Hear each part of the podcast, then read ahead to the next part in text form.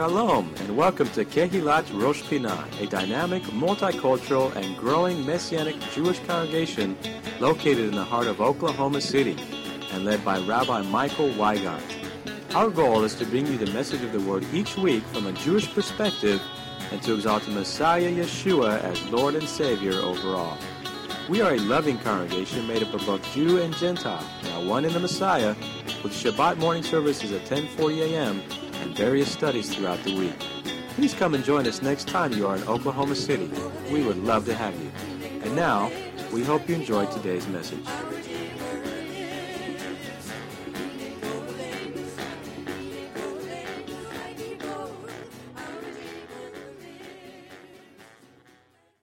I'd like to share with you, as I mentioned last week, I did something that I have rarely done over the decades of years, is to tip off what I plan to speak on today.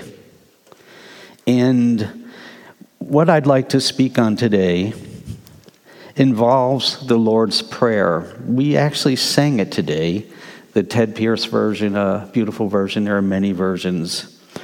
And the Lord's Prayer is called by different names, by different people.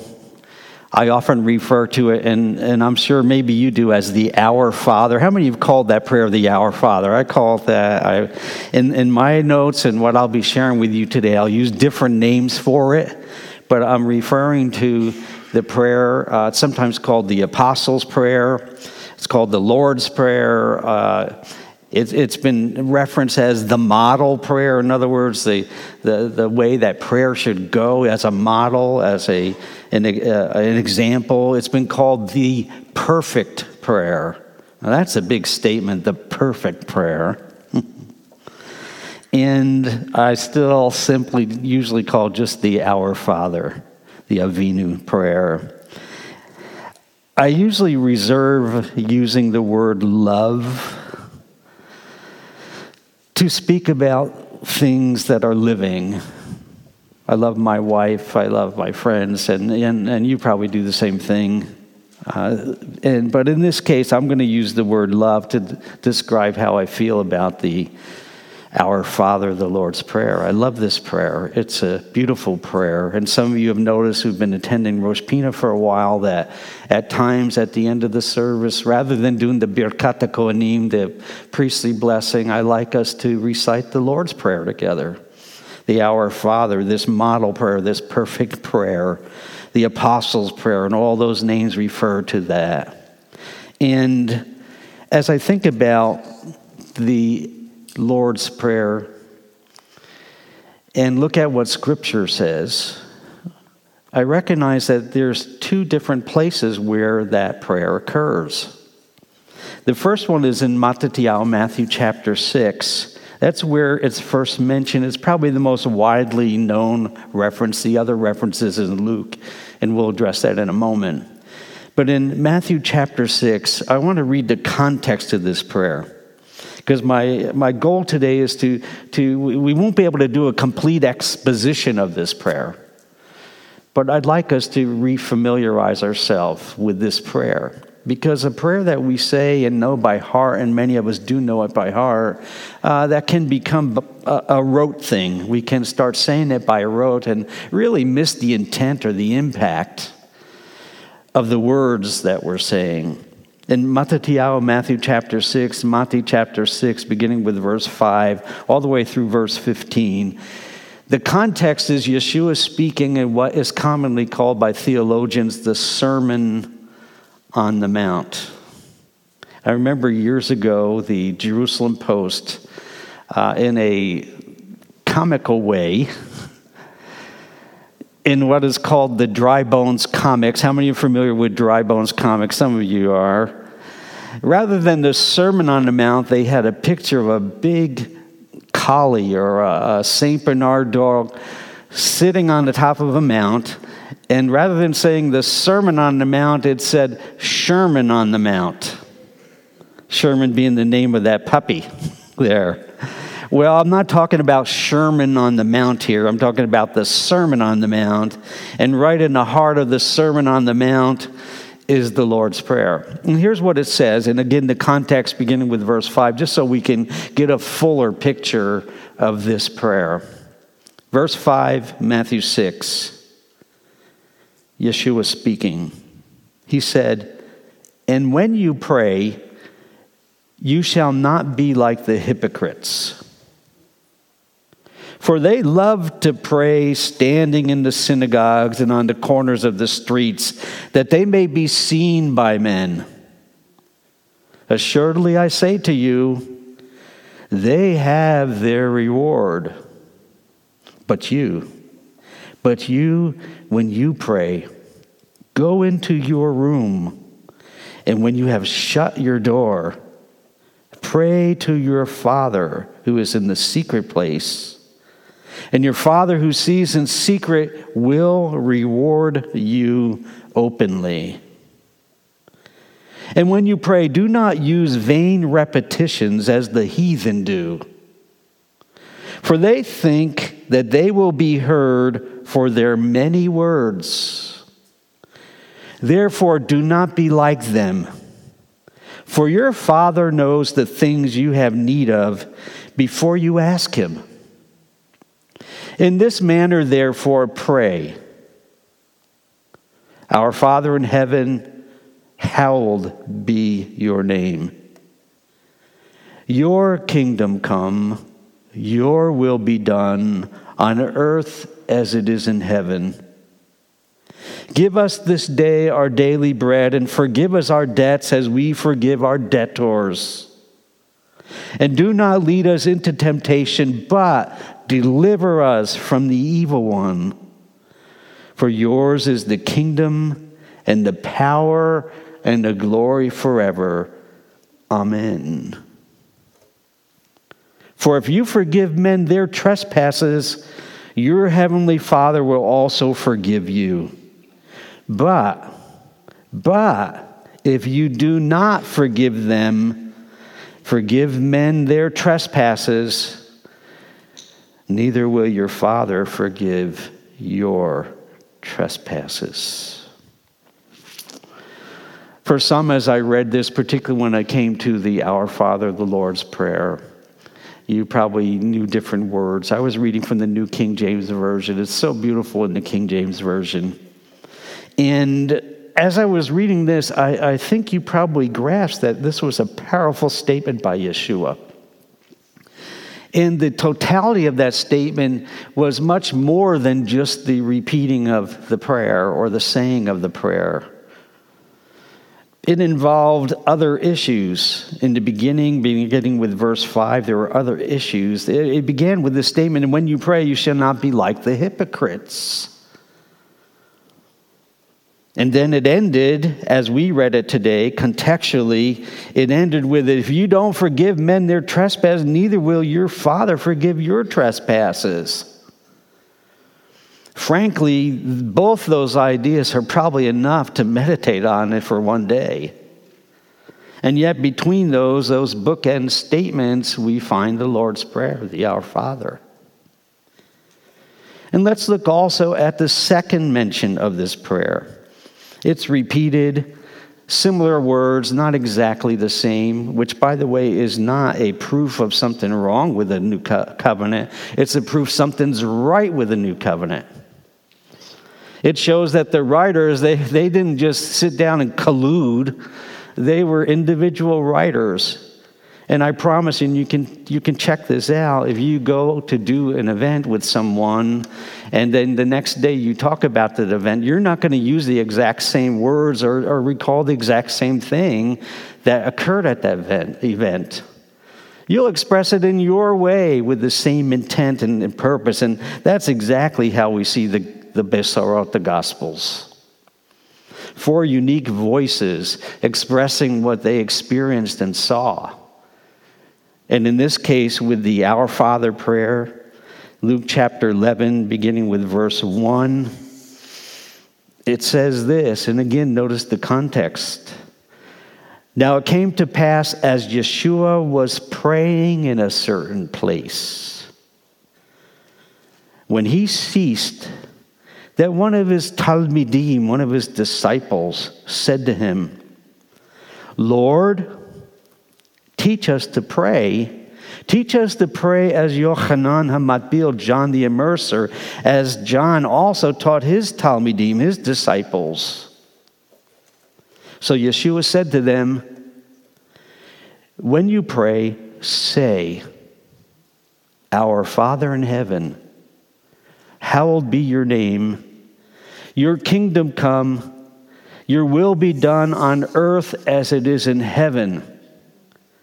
Give us day by day our daily bread, and forgive us our sins, for we also forgive everyone who is indebted to us.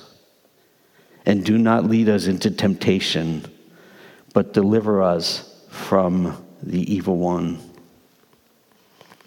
Now, beyond the meaning of the words of this prayer, because we could parse these words, go back, look at the Greek, try to figure out the Aramaic slash Hebrew of these words. But beyond those things, I want to express to you several what I think are important applications for us now in the twenty-first century, here in Oklahoma City. Applications that are connected to this prayer, these two passages that seem to show Yeshua. Yeshua as a person or a man who prayed and as one who taught others how to pray. So here are several points to consider, several applications to consider based upon the, this prayer. Point number one, I hope you gathered it. I've emphasized it slightly in my remarks so far. Yeshua prayed, so should we. Take a moment to let that sink in. What is your prayer life like? Yeshua prayed. We don't get any sense of any any of the recounting of his life that he prayed, you know, hasty prayers. We do get the sense that he prayed heartfelt prayers. And when we get to Gethsemane, the final uh, stages as he's entering into Yerushalayim, he prayed with such fervor that there was a physical reaction in him. So point one is Yeshua prayed, and I know there's an adage that I could use right here, and I'm going to use it, said if it was good enough for Yeshua, it's good enough for us. So frankly, if you don't hear anything else here today, I want to encourage you, encourage us, to take the call to prayer seriously. Find that place of prayer in your life. Grow that room of prayer in your life. By that I mean the spiritual aspect of that. Grow in prayer. So point number one, Yeshua prayed, so should we. Point number two, prayer was not a strange topic. It wasn't a strange topic of discussion for Yeshua and for his Talmidim. And I hope that we will recognize that prayer should not be some ethereal thing that's way out there, but something that's real for us. That's a matter of, of impact and a matter of discussion for us at times. Have you ever prayed to the Lord and asked him and said, Lord, teach me how to pray? That's exactly what happened with the Talmidim, with the Shlichim, with the apostles. They wanted to learn how to pray. There are various books. One is, I won't mention the author, but it's With Messiah in the School of Prayer, where, where prayer is looked at as something that you're learning, that we're learning together. So prayer was not a strange topic of discussion for Yeshua and his followers. I think we can do better as a community, better as individual believers in encouraging one another for prayer. One thing you can do is when someone comes up to you and says, you know, please pray with me about this. You really want to get them? Do it right then. It's something that I think you can do. They say, will you please pray with that? You know, when you're praying, will you remember me in prayer? Right there, do it. Say, can we pray right now? And by the way, that can make for some very unusual events, because half the time they're not expecting that. It's almost a cliche. Will you pray for me about this? And they're not really expecting a whole lot of action from you. You know what? Be proactive in prayer. Yeshua prayed. Prayer wasn't a strange topic for them. Number three, Yeshua's followers wanted to learn more about prayer. So should we. Consider this. How many times have you done a study in Scripture concerning prayer? Have you ever looked at some of the prayers in the Bible? Do you know how many there are in the Bible? Many, many. All the way from the beginning of the book to the end of the book, from Sefer Bereshit all the way to Revelation. Many different prayers. And who prayed? Men prayed. Women prayed. Children prayed. Communities prayed. Families prayed. I think you get the point. There's an equal opportunity for those who are willing to pray. Point number four. There is a time to pray and there is a time to cease praying. Did you notice that in the Luke passage? Luke chapter eleven verse one tells us as Yes- it was as Yeshua ceased praying that they spoke to him. Now, we don't know what type of prayer he was doing. Was it first century liturgical prayer? Was it spontaneous prayer? Was it a combination of both, which is what I tend to think? But they waited, and when he ceased praying, they spoke to him. And in Matthew chapter six, verse eleven, Yeshua said of the heathens, they think that they will be heard for their many words. It's the prayer that keeps going and going and going and going and going and going. Have you ever been in that kind of a prayer meeting where it just kept going and going and going and going? The only problem with that, well, there's a lot of problems with it, but by the time that person finishes, and even Yeshua ceased praying at one point, by the time that person finishes, you may be so, how do I say it, unalert that you can't even say amen. The snooze button may be on at that point. And point number five, the last point. It was common in the first century for esteemed rabbis with their Talmidim to formulate prayers, prayers that were meant for community usage. That was common. You probably noticed it in Luke's. Luke informs us that the, it says uh, that they came to Yeshua and mentioned that the Talmidim of Yohanan HaMatbil, John the Immerser, had taught, John had taught them how to pray. And hence they wanted also to learn how to pray with Yeshua as the one telling them how to pray. Personal prayers, sometimes repeated prayers in our modern synagogues across the face of the earth, not just in America, but in our modern synagogues. And, and I think I would add at this point also in many churches, particularly certain denominations, the service does include repeating the prayers of someone else.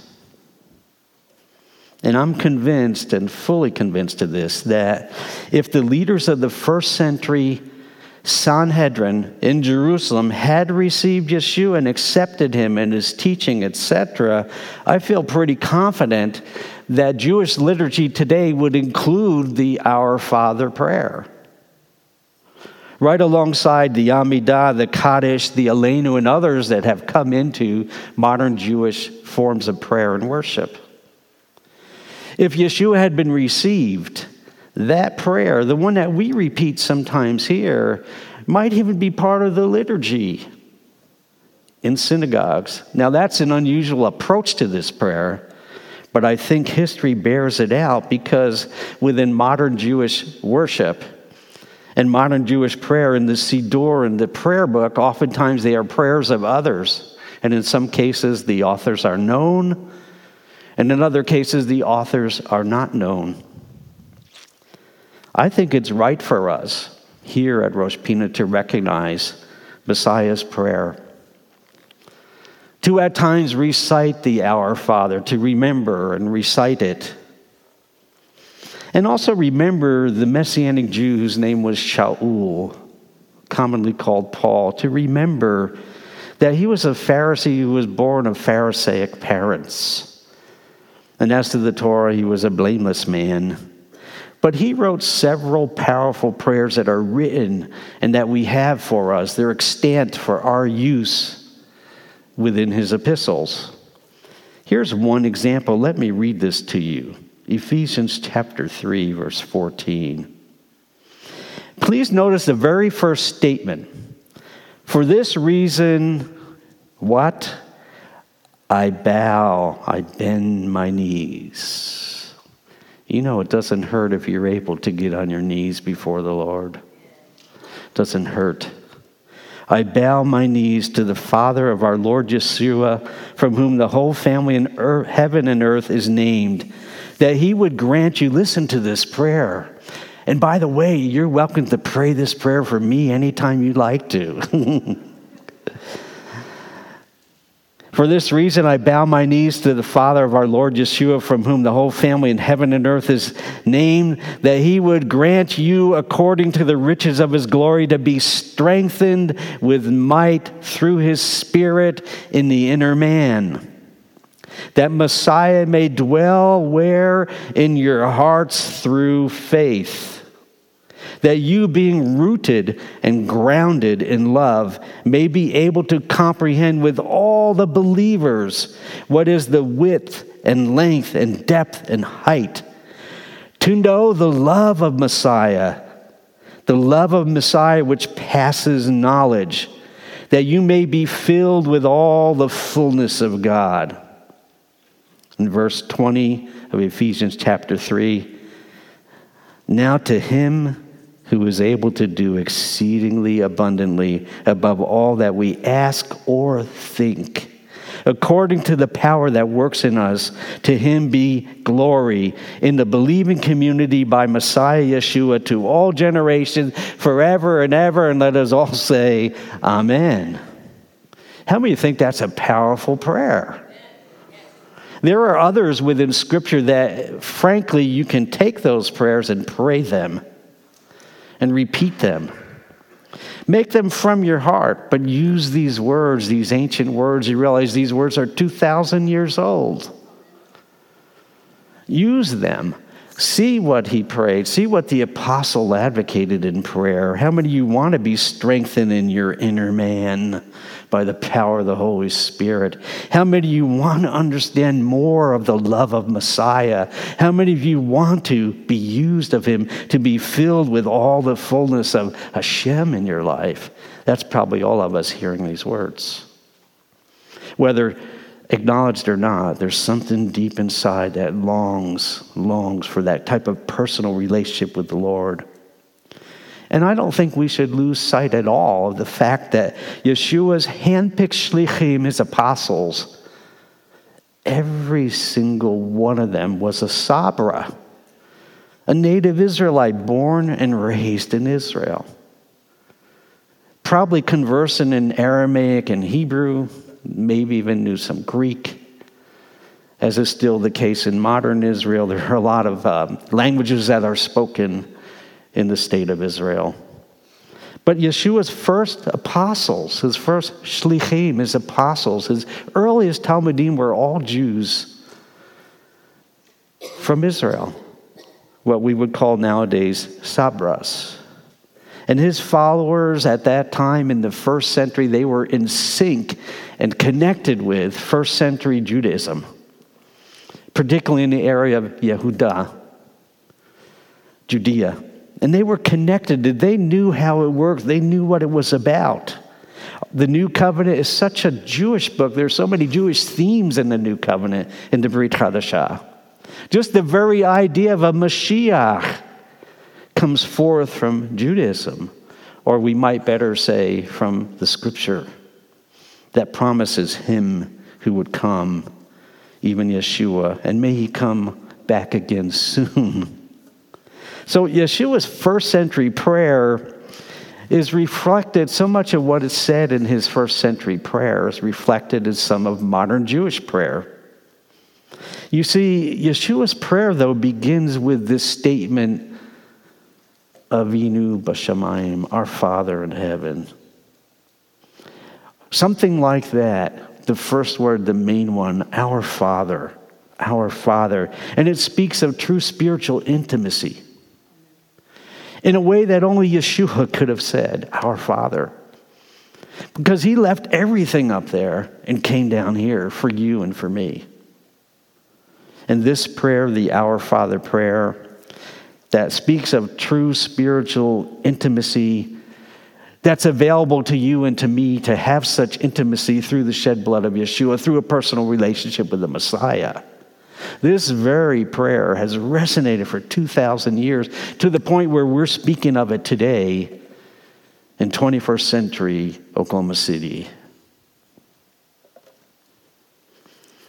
So let's briefly examine each segment, just briefly. As I mentioned in the beginning, we could spend many hours discussing this prayer, the words of this prayer, but I want to go through some of the words, or go through the words briefly, segment by segment. For example, as I mentioned, the first statement is, Our Father.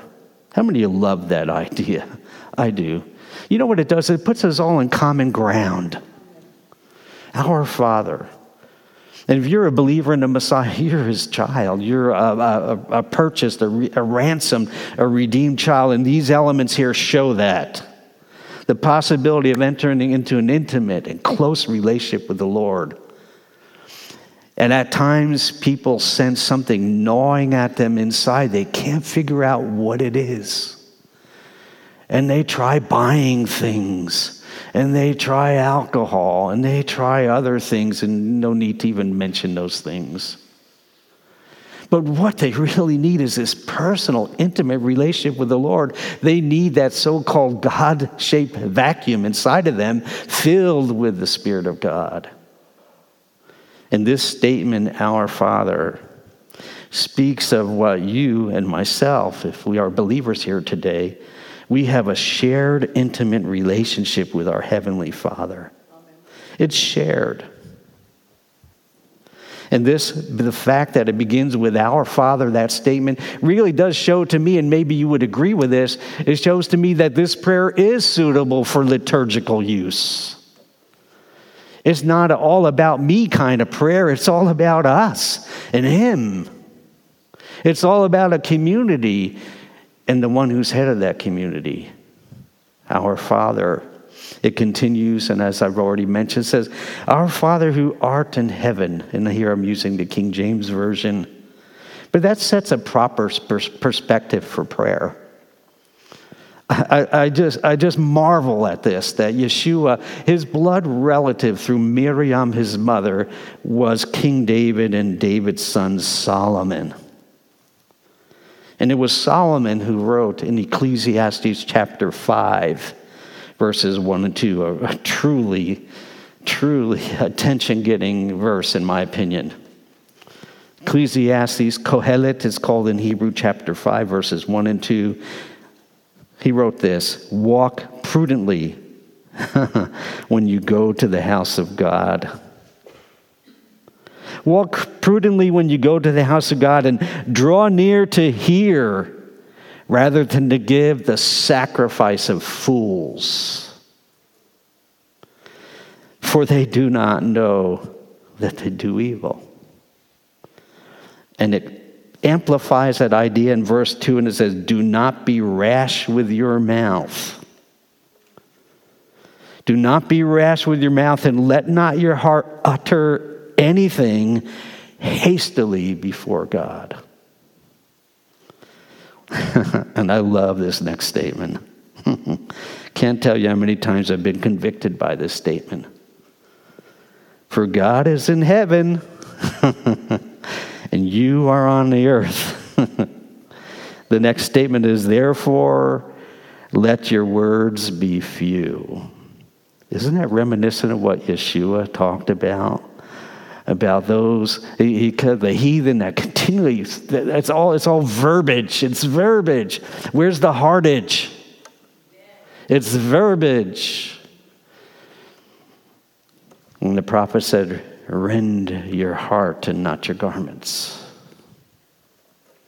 Our Father who art in heaven, it continues, hallowed, an old English language word, sanctified, hallowed be thy name. In the Bible, when a name is spoken of, and you can go back to look at the Avot of Israel, the patriarchs, and see how each of their names had a meaning attached to them. Even Avram, originally called Avram, exalted father, becomes Avraham. The Hebrew letter He inserted, He meaning the letter that's repeated in the Shema Mepharash, the tetragrammaton, the four-letter name of God. The Hebrew letter that's repeated is He. A person's name is often representative of that person. It shows something about that person. There was a song, and some of you remember, and please don't sing it. There was a song called A Boy Named Sue. Any of you remember that one?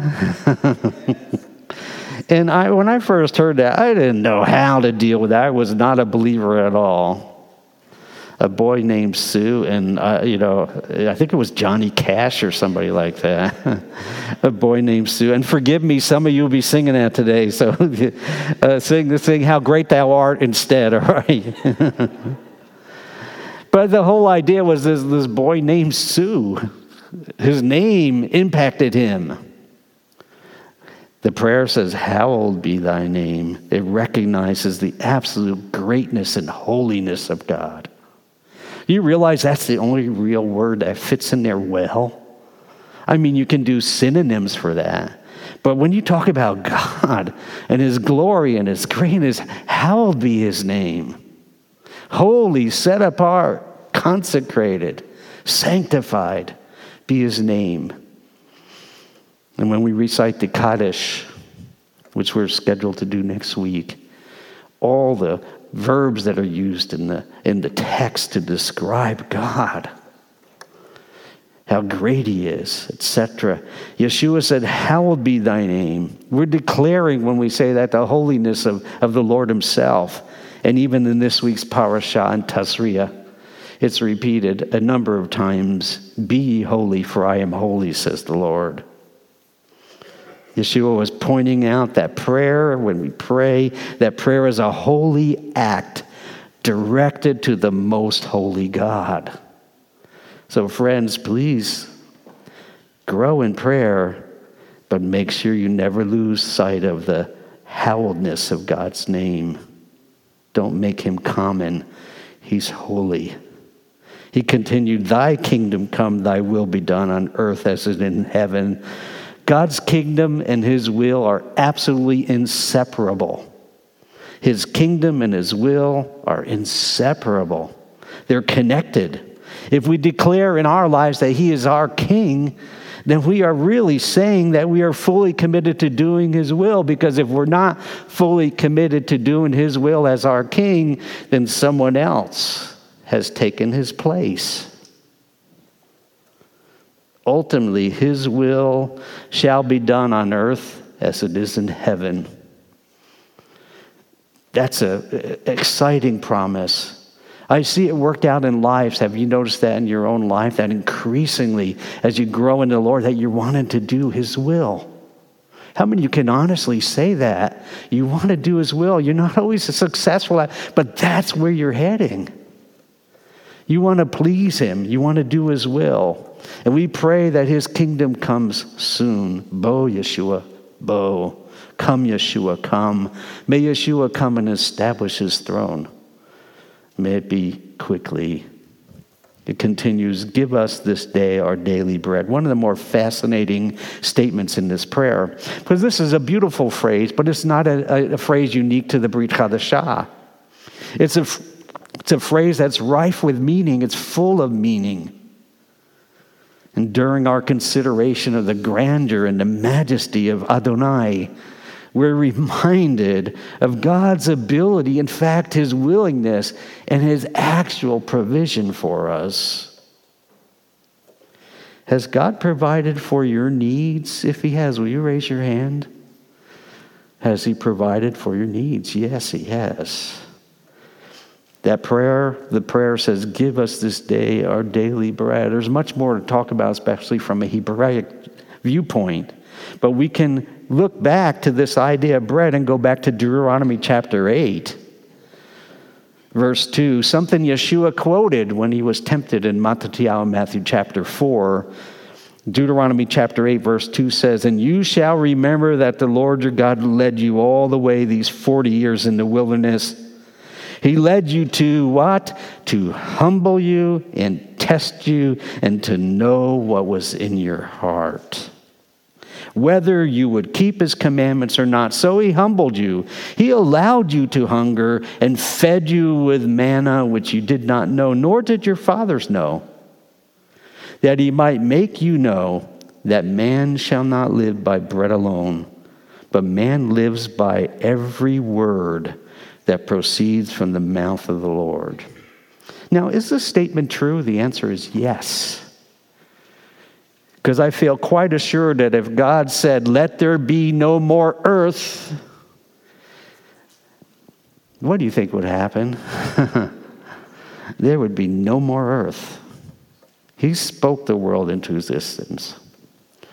If he said, let there be no more earth, and he spoke that out, what would be the impact? Because every word of God does not return to him void. It accomplishes, according to Yeshayahu, Isaiah fifty-five, it accomplishes everything that God purposes. So friends, we must not be ensnared or become ensnared in the temporal things of life. We must realize and have faith, trust that God does provide all our needs, according to his riches and glory in Messiah Yeshua. In fact, in Philippians chapter four, verse six, it says this. It's one of the many commandments that are found in the New Covenant, in the Brit Hadashah. It says, be anxious for nothing. I need to repent right now because sometimes I get anxious. How about you? Some translations say, don't worry about anything. And Yeshua said, how many of you from worrying can add, can change your stature, basically? Change your situation through worry. Be anxious for nothing. And then there's this. It goes from nothing to everything in one breath. Be anxious for nothing, but in everything by prayer and supplication. Sometimes that's the Achilles heel in the equation. If we are a prayerless people rather than a prayerful people, our life is impacted by our prayerlessness. Prayer does many things. First of all, God responds according to his will. Hallelujah for that. Not only does he respond, but he is all-powerful enough to respond in the way that he pleases. But I've also noted that prayer changes the heart of the prayer. And oftentimes when I've gone to the Lord in prayer about a particular matter, and, and have you ever prayed that prayer? Well, Lord, change that person over there. If you've done that once or twice, you probably haven't done it a third time, because the one who ends up being changed the most is you. And you realize that you're the clay being molded. As you're on your knees, on your face before God, and you're lifting and making your requests known to him, something's happening inside of you. That place, that secret place where only God can touch, that place called the lev, the heart. And for those who bypass prayer in their life, and Yeshua didn't, he even taught his apostles, that's what our subject is today, how to pray, gave them, as it's called, the model of prayer. But those that bypass prayer actually are hurting themselves and potentially, potentially doing less than they could for another situation, another person that they're concerned about. Intercession's a powerful thing. Philippians four six, be anxious for nothing, but in everything by prayer and supplication with complaining, with thanksgiving. Do you make giving thanks to God part of your prayer life? It's not the only part, by the way, but it's an important part. Because it said prayer, supplication with thanksgiving. And then it says, let your request be made known to Facebook. I'm sorry, but people do it all the time. The first place we go is to our Father in heaven, and we make our request known to Him who's able to intervene. And nothing's too difficult for Him, even your situation or mine. Let your request be made known to God. And then there's this promise in verse seven.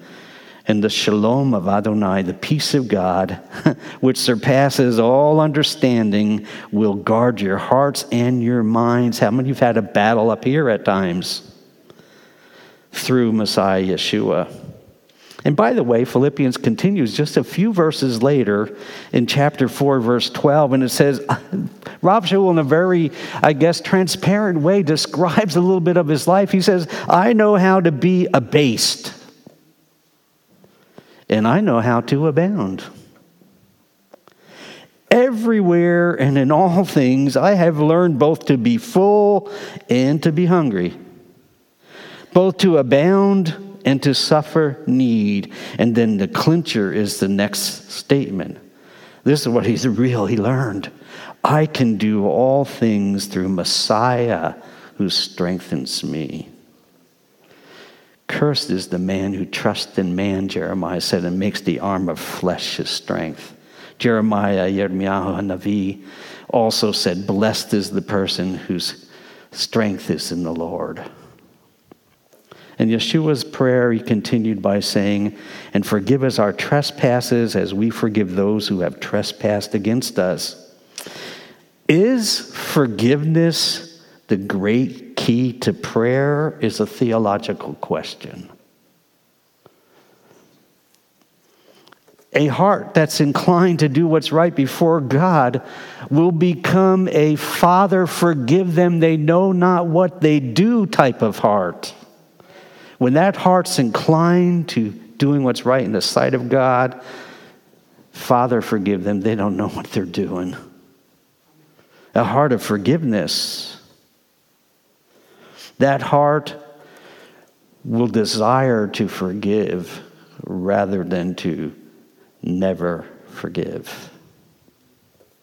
After Matthew six, did you notice? After the prayer is mentioned in Matthew six, in Matthew six, verse fourteen, after the Our Father prayer, Yeshua continued immediately afterward. He said, for if you forgive men their trespasses, your heavenly Father will also forgive you. How many of you want to be forgiven for your sins and your trespasses? If you forgive men their trespass, something happens when you loosen your life, forgiveness towards others. And I know it's hard sometimes. You think, ha, ha, ha, they really deserve it. Your heavenly Father will also forgive you if you forgive.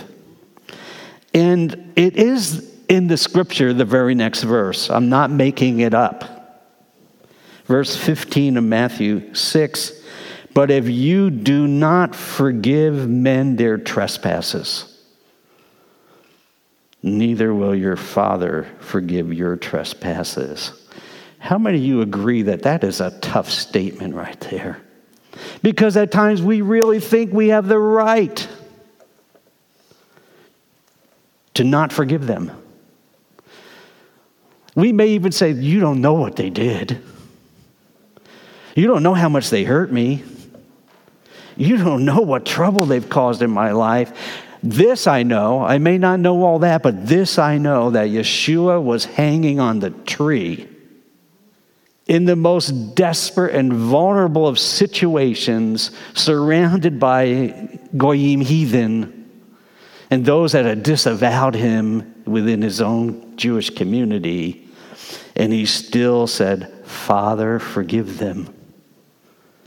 They don't know what they're doing.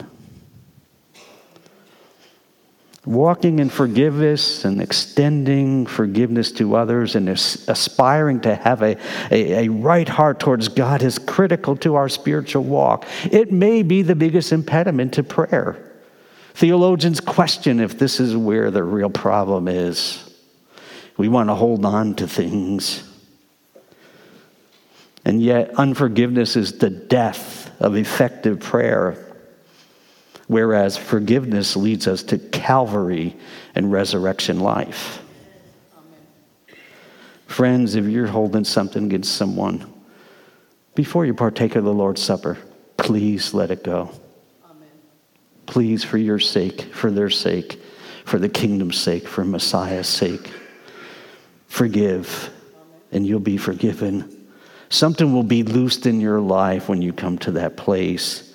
Mark chapter eleven, verse twenty-five, Yeshua said, whenever you stand praying, perhaps an allusion to the ancient Amidah prayer that we pray a small section of it here in English.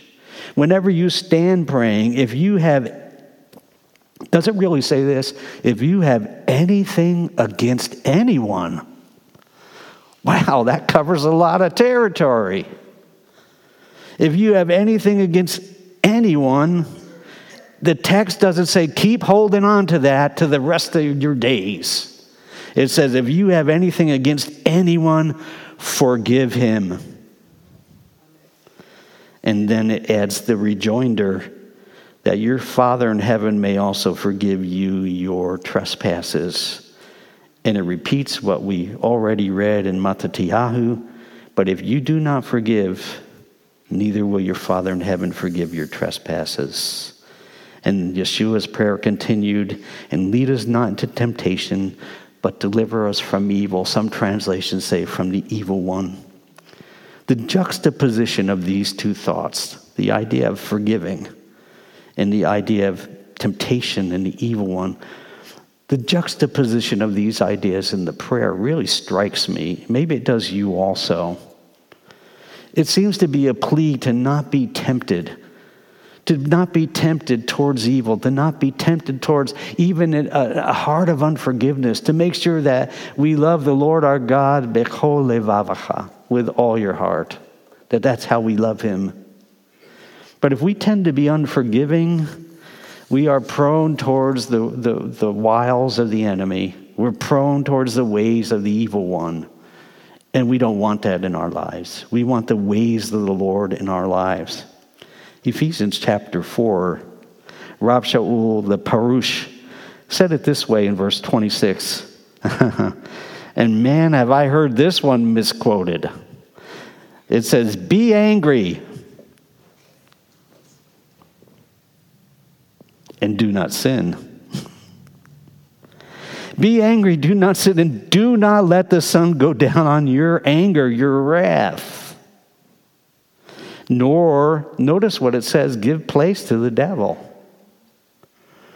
Friends, if you're dealing with these type of things, don't let the sun go down on this stuff. Because when day one goes by and it's not dealt with, it's really a little easier for day two to make it not dealt with too, and day three, and next thing you know is a rear view mirror time, although the object is still there, the issue is still there in the rear view mirror, but you're pressing on as if it wasn't.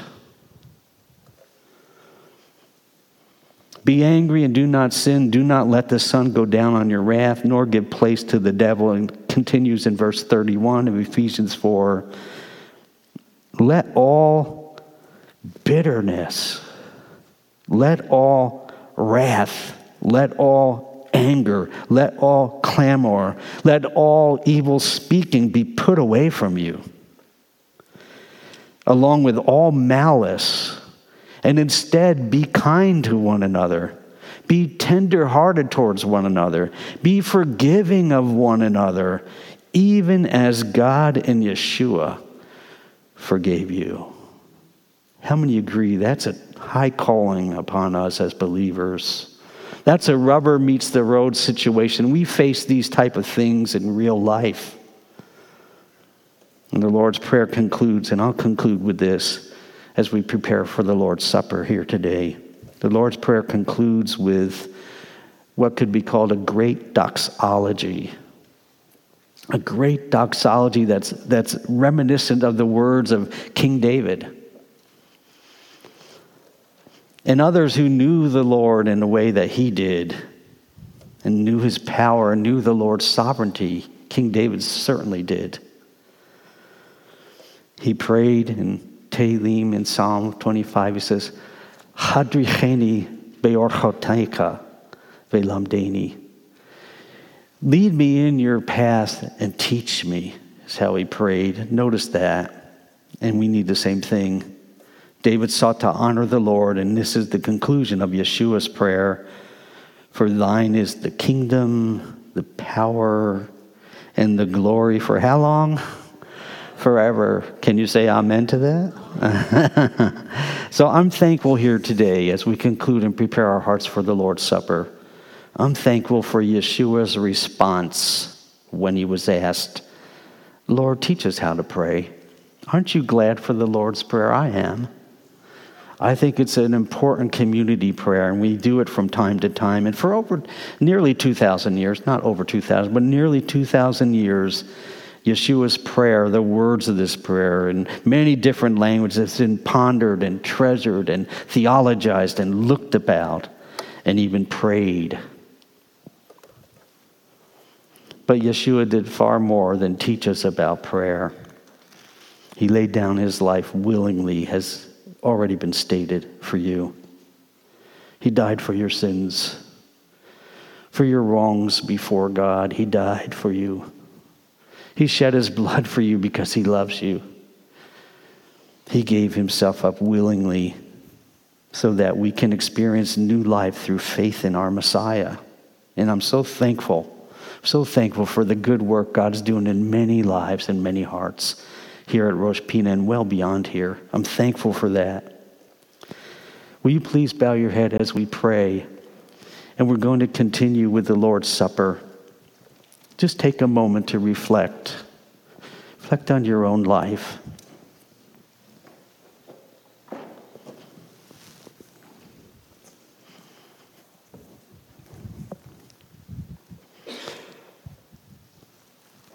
Ask him to show you what it is he wants you to see.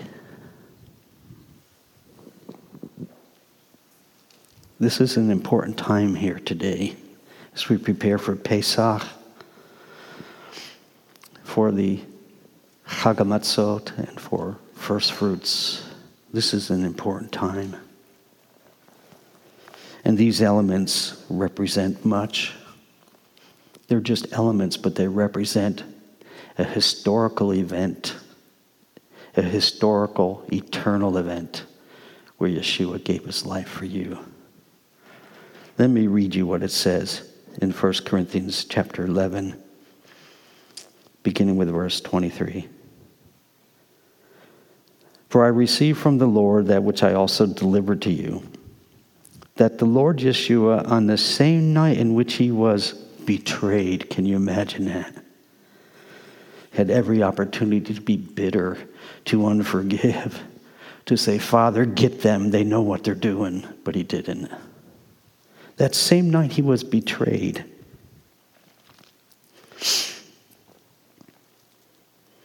He took bread, and when he had given thanks, he broke it and said, Take, eat, this is my body which is broken for you. Do this in remembrance of me. And in the same manner, he also took the cup after supper, saying, This cup is the Brit Hadashah in my dam, in my blood. This do as often as you drink it in remembrance of me. For as often as you eat this bread and drink this cup, you proclaim the Lord's death till he comes. Hallelujah, he's coming back.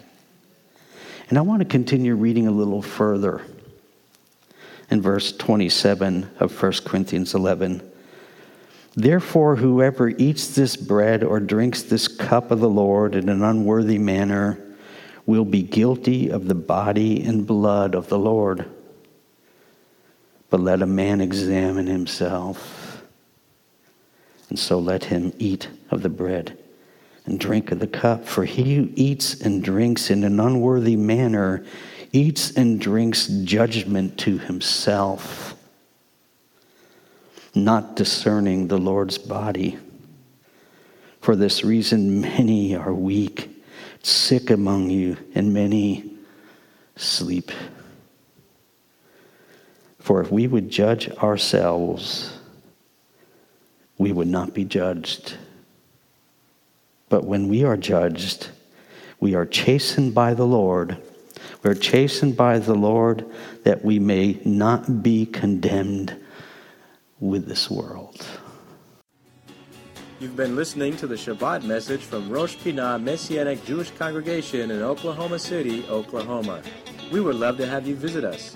Our weekly services begin at ten forty a.m. each Shabbat, and we are located at twenty-six hundred Northwest fifty-fifth Place, north of Northwest Expressway at the corner of Northland Avenue and Northwest fifty-fifth Place.